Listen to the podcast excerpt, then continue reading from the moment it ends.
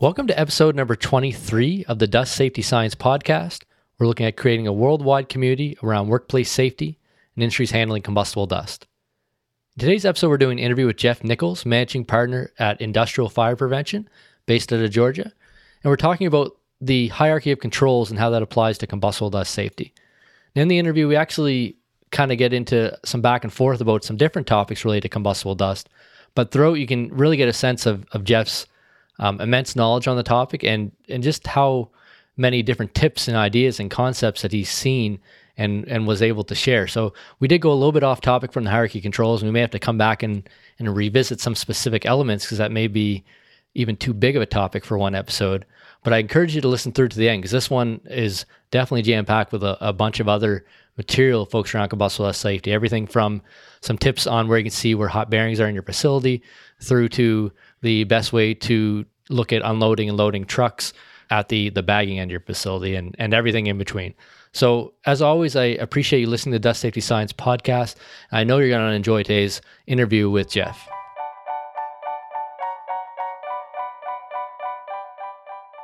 Welcome to the Dust Safety Science podcast. In today's episode, we're doing an interview with Jeff Nichols, managing partner at Industrial Fire Prevention out of Millsville, Georgia. I told Jeff before the show that I was going to mess that up. Um, he can correct me when when he comes on. But Jeff has almost 30 years experience in combustible dust fire and explosion safety. Started back in 1990. He's also the facilitator of the Combustible Dust Policy Institute group on LinkedIn. Um, and he actually has a has a book, uh, an ebook in this space, "The Ultimate Guide to Fire and Explosion Prevention: How to Keep Your Plant from Blowing Up and Burning Down." So, Jeff, I want to say thank you for coming on the show today and, and sharing your knowledge and experience with the community. Of course, I'm excited about it.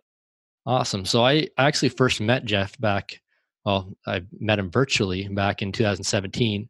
Um, that was before Dust Safety Science even existed. We were running, I was running off my my uh, PhD research blog, which was my dustexplosionresearch.com. And Jeff was actually, or Industrial Fire Prevention was actually our first newsletter sponsor. So the first company that supported our work through advertising, for for lack of a better word, in our newsletter. And that really gave us a, an idea that um, what we were doing had some value. And, and along with him and some others that were kind of early supporters, really are, are, what drove us down the road to creating the Combustible Dust Incident Database and really this podcast today. So I, I just want to publicly thank Jeff on the on the show here because that early support is is really what sparked and and this wouldn't really happen today without support of him and, and the others early on. So so thank you, Jeff. You're welcome. Wow, that's really cool. I didn't know I was first, but I'm glad to do it. That's for sure anything we can do to help promote uh, safety in this industry, I'm all for. Certainly. So, with that, I we had Jeff do some guest articles um, early on on the on the blog, and in that he talked about uh, protecting of biomass facilities from fire and explosion hazards. Um, and in that article, he, he talks about the hierarchy of controls and applying that to combustible dust. So the hierarchy of controls are ranking different solutions, different equipment, and different control methods in really order of effectiveness in a processing facility. And I wanted to get Jeff on the the show today on the podcast to discuss how that could apply to combustible dust, take his really his 30 years of experience and condense that down into the next 20, 25 minutes so that the audience can really get a, a good feel for that. So Jeff, maybe before we jump into the hierarchy controls and, and the dust safety aspect, maybe we'll take a, a bit of time to briefly go through how and when you got into combustible dust safety. Sure, sure. Basically, I started uh, working for a sheet metal outfit out on the West Coast, Eugene, Oregon, uh, back in the late 70s. Started sweeping floors and uh, stocking shelves. And at the time, I was going to school, uh, night school, uh, to become an electronics technician. And so uh, this sheet metal outfit was involved in, in manufacturing dust collectors and dust collection systems. And so they started importing a uh, spark detection system from Europe into the United States, and I was the second employee they hired for that division. So I was uh, I've been involved in spark detection, extinguishment, and and and other engineering controls ever since. Okay, so that is even even earlier than the 1990. Yeah, yeah.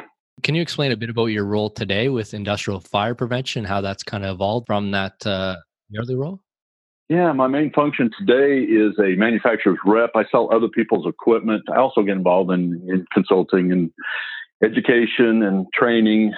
you know, do some dust hazard analysis stuff. But really, uh, my whole focus is on um, making people aware of their dust, combustible dust problems, and presenting solutions to uh, keep keep them from, you know, creating fires and explosions in the process.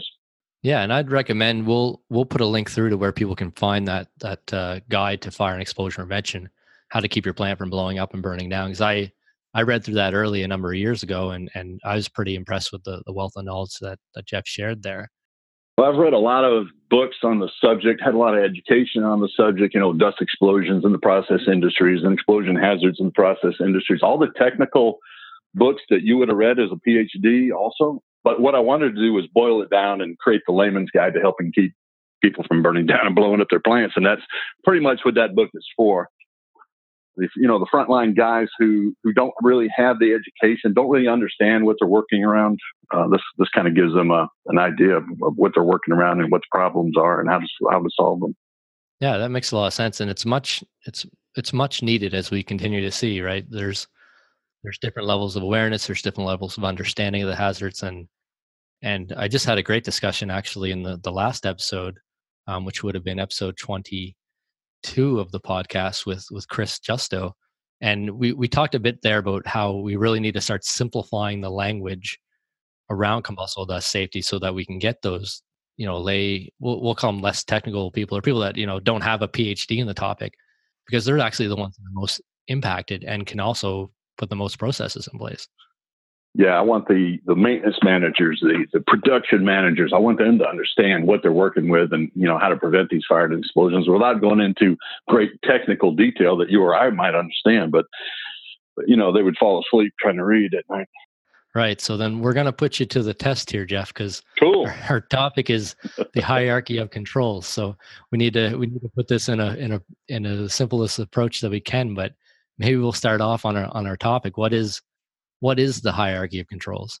Oh, good. I, I love simplifying stuff because that's how I think and that's how I communicate when I'm when I'm at these plants. Basically, a hierarchy of controls would be how do we what we're we're going to go from the most effective type of design engineering and controls to the least effective. We're going to we're going to talk about how do we eliminate or substitute the risk or how do we transfer the risk and then we're going to move to our engineering controls. How do we reduce you know the probability of occurrence and the severity of the consequences. How do we isolate the the on the the frontline worker from those hazards? And then we're going to move to you know the some of the least effective but still important administrative controls and and proper protection equipment and that kind of stuff. Yeah i think that's a good overview of it. And if you think of it as a a lot of time you'll see it as an inverted triangle. So your base your most effective is is elimination well, you don't have can explode. So that's the old Trevor Kletz quote. Do we need to have a storage silo storing our raw material, or can we make our process more efficient so that we don't we don't need that backup material?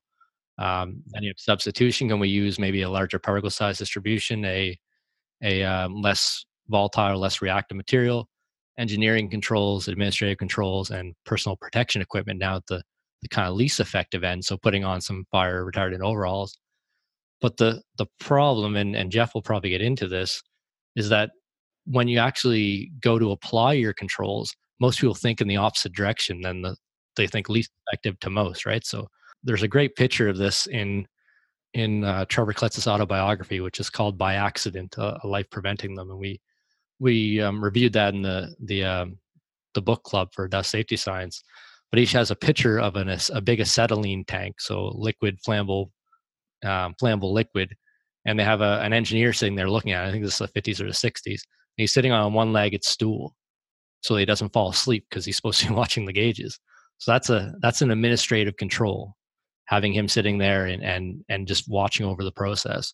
Where elimination would be actually having, or even substitution or minimization, would be having a smaller tank, not needing the the uh, flammable flammable liquid, and and the processes today actually don't even have that sort of tank involved anymore and then also autom- automating the process instead of having a, a human monitoring it. Yeah, sure. Um, so that's the that's the hierarchy of controls. From your experience, Jeff, how does this play out in in facilities handling combustible dust? What is it? What does it look like? Oh man, that's what I deal with every day, day in and day out. It's really the only thing I focus on is combustible dust and how do we prevent these fires and explosions. You know, a lot of people, you know, you look at a at a at a at a factory, you see this beautiful building, you see this beautiful process inside, and it might have been designed by an efficiency expert, but but do they really have a safe design? And I think it starts with the you know, with the design and the bid process, those are some big areas where we can where we can affect design and safety, but they're really overlooked. Are we are we looking for the lowest bid on this project, are we looking to build in safety, and are we looking at inherently safer design? So, another thing I uh, a problem I see in a lot of these industries is technology transfer. We know how to make wood fiber, wood dust, and wood, wood particulate and wood particles and wood chips. From the 70s and 80s, we've been doing that in the in the in the plywood, then the OSB, and then the particle board, and then the fiberboard industries.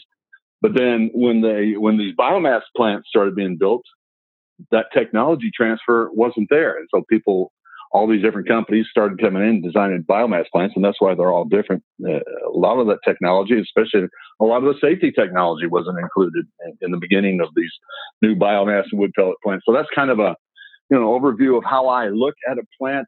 Other people see the design and the process. I walk in, and all I see are the combustible dust hazards and the ignition hazards, and that's really what I focus yeah, there's a lot of good points there, and I mean the the technology transfer between similar industries is a big piece there. Yeah, I think it, and I think it begins with design. Yeah, and bringing in the right people for, you know, to help the people that have seen the other the other facilities involved and the other safety hazards involved. Does that make sense? Yeah, for sure. I see. Uh, I see efficiency experts being brought in to design the process. I don't see a lot of uh, uh, engineering looking at inherently safer ways to do things or eliminating, substituting, isolating, separating, like we talked about in the beginning. So I think it begins with the design. Yeah, I was going to say we we mentioned inherent safety, so I just want to put a definition on that. Inherent safety is, uh, I mean, Trevor Kletz has a lot of textbooks on this. So again, he's a, he's the, he's the resource, um, and we'll some links to that. But so inherent safety is is this concept of well, elimination is a good example of it. So what you don't have can't explode.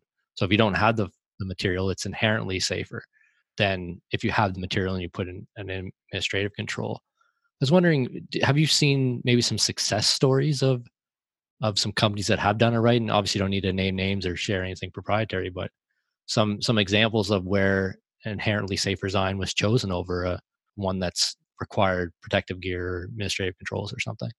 Not really. I hate to say it, but they usually develop over time and become inherently safer. It's like, oh well, we've got these these joists and trusses that that are collecting dust. How do we avoid that? How do we how do we smooth these out? How do we cover them up to keep them from collecting dust? How do we, uh, you know, do we do we add fans to keep to keep um, uh, an air barrier up here and keep the dust down low, or do we increase the efficiency of our dust collection systems? You know, all that stuff comes in later and then they look at class division. Okay, well, the motors that we originally put in, and the and the and the uh, switch boxes and all this switch gear and stuff, is, is it is it you know is it really class division accurate, or should we do something better? That's a good that's a good point as well. And are, are most of the facilities that you're working in these days biomass facilities or, or wood handling facilities? No. Uh, for instance, today uh, on my desk are a carpet pad crumb operation where they're recycling foam rubber to make carpet pad, uh, another composite wood products, uh, peanut shells, paper, office furniture, biomass, uh, coffee project I'm bidding, um, uh, food and cereal uh, grinding, and then another large building products manufacturer. And that's just today. Okay, so pretty wide, pretty wide range then. Yeah, yeah, yeah. All combustible dust related. That's that's my whole focus. And from that, do you see there are there differences, many differences between those different industries, or is the approach quite similar? The approach is similar. I'm looking for combustible dust hazards. I'm looking for ignition hazards. The processes might be quite different from you know food and cereal and, and coffee and tobacco and places and, and personal products and, and chemicals where you've got to have an absolutely clean environment. So there's not as many combustible dust hazards, but there's still either using combustible dust or powders or chemicals, or their process is creating a combustible byproduct. So it's all similar in that they're they're I'm looking for combustible dust issues and and ignition issues. From the ignition side, I guess where would that fit into the hierarchy of controls? Uh, from your view? Oh, uh, well, that's where we get into the engineering controls. You know, after we've looked at how is it possible to eliminate the hazard? How do we eliminate, remove, substitute, or transfer the risk? Uh, how do we you know, then we look at how do we separate, segregate, or isolate the hazard, and those kind of things. And then back to design, uh, they they may go out to bid when they're originally building the plant on a let's say a, a hammer mill and a biomass plant, and it's sitting on a rather large plenum where the material is dropping out of the hammer mill into a screw down below.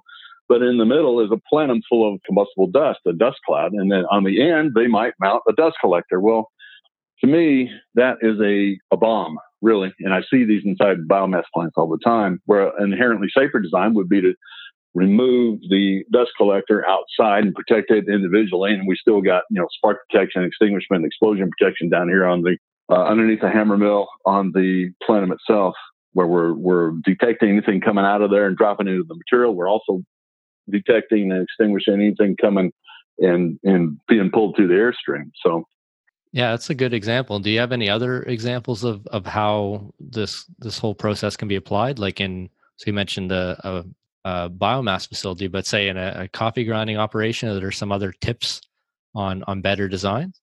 Oh yeah, yeah, it's the same same kind of thing where you've got a uh, you're either roasting or grinding or and in these these applications you can't really use water efficiently like you can in wood to to suppress and then it causes problems with uh, with bacteria and, and mold and stuff in the process. So you've got to really design these things critically, looking at the the the issue of uh, where are we creating combustible dust and where are the possible spark sources and how do we isolate and segregate and separate those. And usually we'll use uh, spark traps or diverters or other other things that we can deal with the spark, eliminate, eliminate it out of the process, and then suppress it or send it to us in a safer place to to process.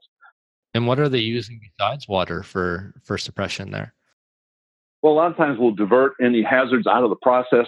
You know, we use uh, some high speed diverter gates that operate about 150 milliseconds and they can close back and they can keep going production. The whole thing I'm trying to do in, in my business is is protect their process the best it can be protected without affecting production, unless there is an upset condition like a fire.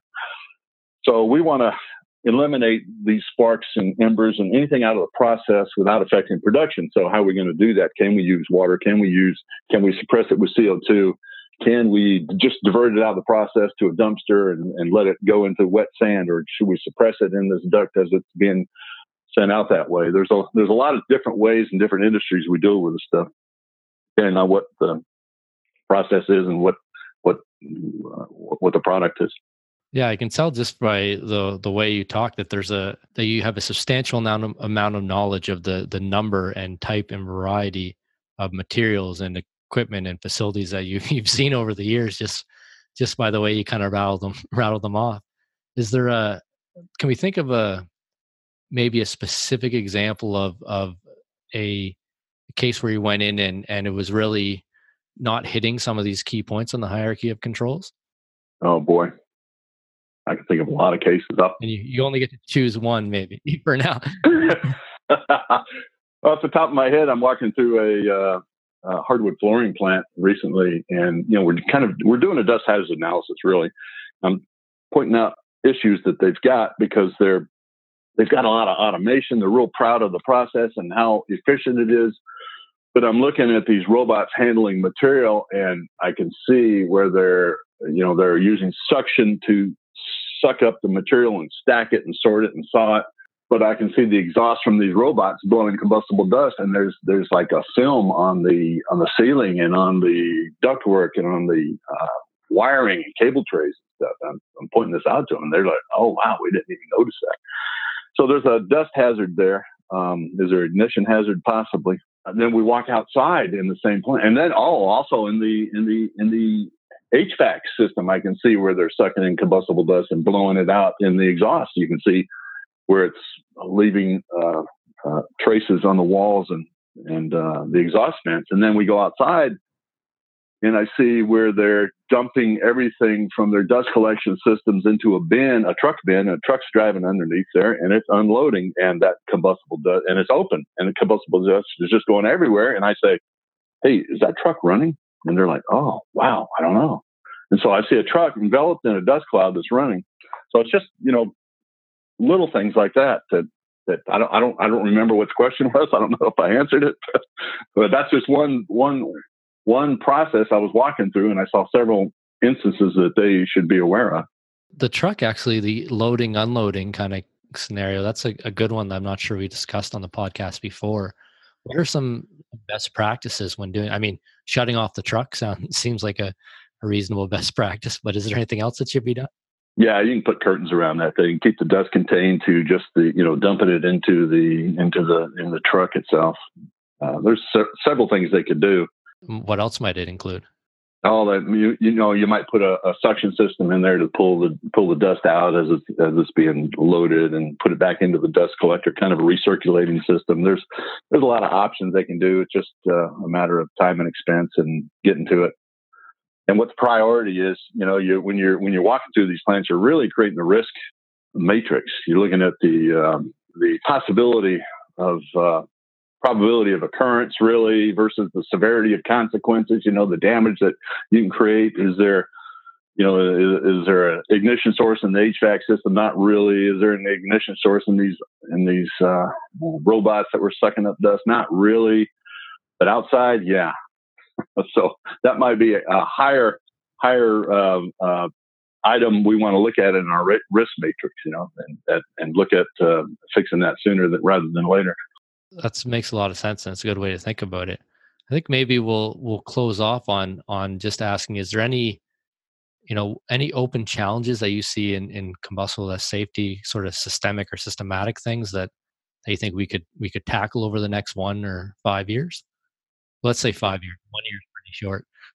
yeah, yeah, yeah. I, I I refer back to the uh, CSB study that they did in 2008 and nine. That you know they looked at a lot of couple handfuls of combustible dust instances, and what they found was people really weren't aware of the hazards or how to address them. So that's still what we see today. You know, we see uh, people change, processes change, product mixes change and there's there's not a lot of management of that change you know and there's still housekeeping issues there's a there's a big building products manufacturer i was walking through recently that real proud the safety guy was taking me around saying look i've cleaned this facility is. it's really great and we're looking at a guy yeah this he's welding over here and this is a he's arc welding this is a real you know this is his confined space that he's arc welding and but he's about 20 feet from the pro- process, the line, the layup line where they're where they're laying up wood fiber, and we walk under the line and we go to the other side. And here's a guy creating a dust cloud by sweeping and cleaning up. Yeah, we're real proud. We keep this place clean.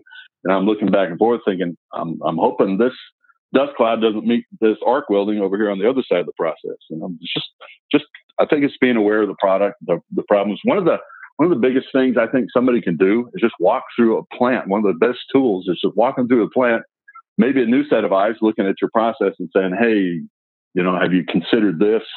Or have you looked at, you know, your ignition sources here? Can we eliminate those?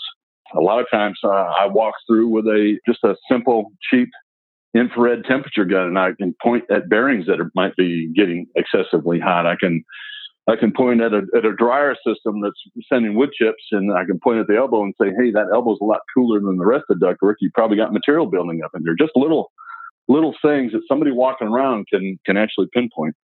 So it's it's really observing the combustible dust uh, hazards and ignition hazards, and and being proactive in, in addressing them. That's a that's a good tip. I never thought about the temperature gun, but that's a as an example to show it's just simple, easy stuff that most people aren't going to think about, but it's it can really you know make a big difference. If you're not monitoring your bearings for temperature, runtime, and speed, then then at least somebody should be walking around and, and you know checking them with a with a gun frequently or or periodically. And if someone's not, then I'm sure when you go in and do it with the gun, you can find some hot ones. Well, usually they call me after they've had a hot bearing that created a fire and sent that fire up a conveyor into a, a, storage bin. And then they call me and say, Hey, you got anybody who can put a storage bin fire out? I, yeah, I got a guy, but these are not easy fires to put out. Yeah, I've I've had some discussions recently with some different some different groups that have have talked about that, and really they're saying with certain materials and certain types of materials, if you have a fire, most of the time they either they either um, have the bin collapse when they try to actually put it out, or they they actually have a, have set off an explosion. They're struggling to say, you know, what's the the right way, and there there is a, a resource by Henry Persson on on fighting fire silo fires using nitrogen um, either put in lances or built in. We'll include that in the show notes as well because that's a that's an interesting read, and I like it because it's good for first responders to know and understand the hazards a bit. Because a lot of the time, what we is that the first responders are the ones that are getting, you know, one third of the injuries or or so, um, and and some of the fatalities from from these explosions from battling a fire and and having it either backflash or cause an explosion within a piece of equipment or or whatnot. So we've seen a number of cases of that. Boy, that's a, such a good point. I see a lot of cases of that in the field as well. When you know there's a, a bin in a fire, or a, a, fire in a bin, or a dust collector, and or, or some kind of storage, and the and fire department. A lot of times these plants are in rural areas, and the fire departments are volunteer fire departments. They're not trained in combustible dust, and they'll go in there, open it up, create a flash fire, and get hurt. So you're exactly right on that. Yeah, it's good. I'm I'm working on a on a on a book chapter. It won't come out for a while because it's a multi-author book, and um, I guess is probably six months at least from now. But um, I put a section in there on open challenges on response to fires as being a being a, a, real issue, both because a lot of a lot of workers are injured that way. You get a, a, fire in your in your milling machine or in your dryer, in your cap mill, whatever it is. Um, you go look at it, open it up, spray it, disturb the dust, and you get a flash fire and explosion. Um, and then first responders are are a, a, big case of that. We've had unfortunately a couple fatalities already this year in North America and, and elsewhere in the world from of firefighters responding to, to dust fires. That's it's a important topic, I think. It really is. I spend every day making sure the American worker goes home safe, and that's that's another point that we need to address as our, our first responders. They need the training as well.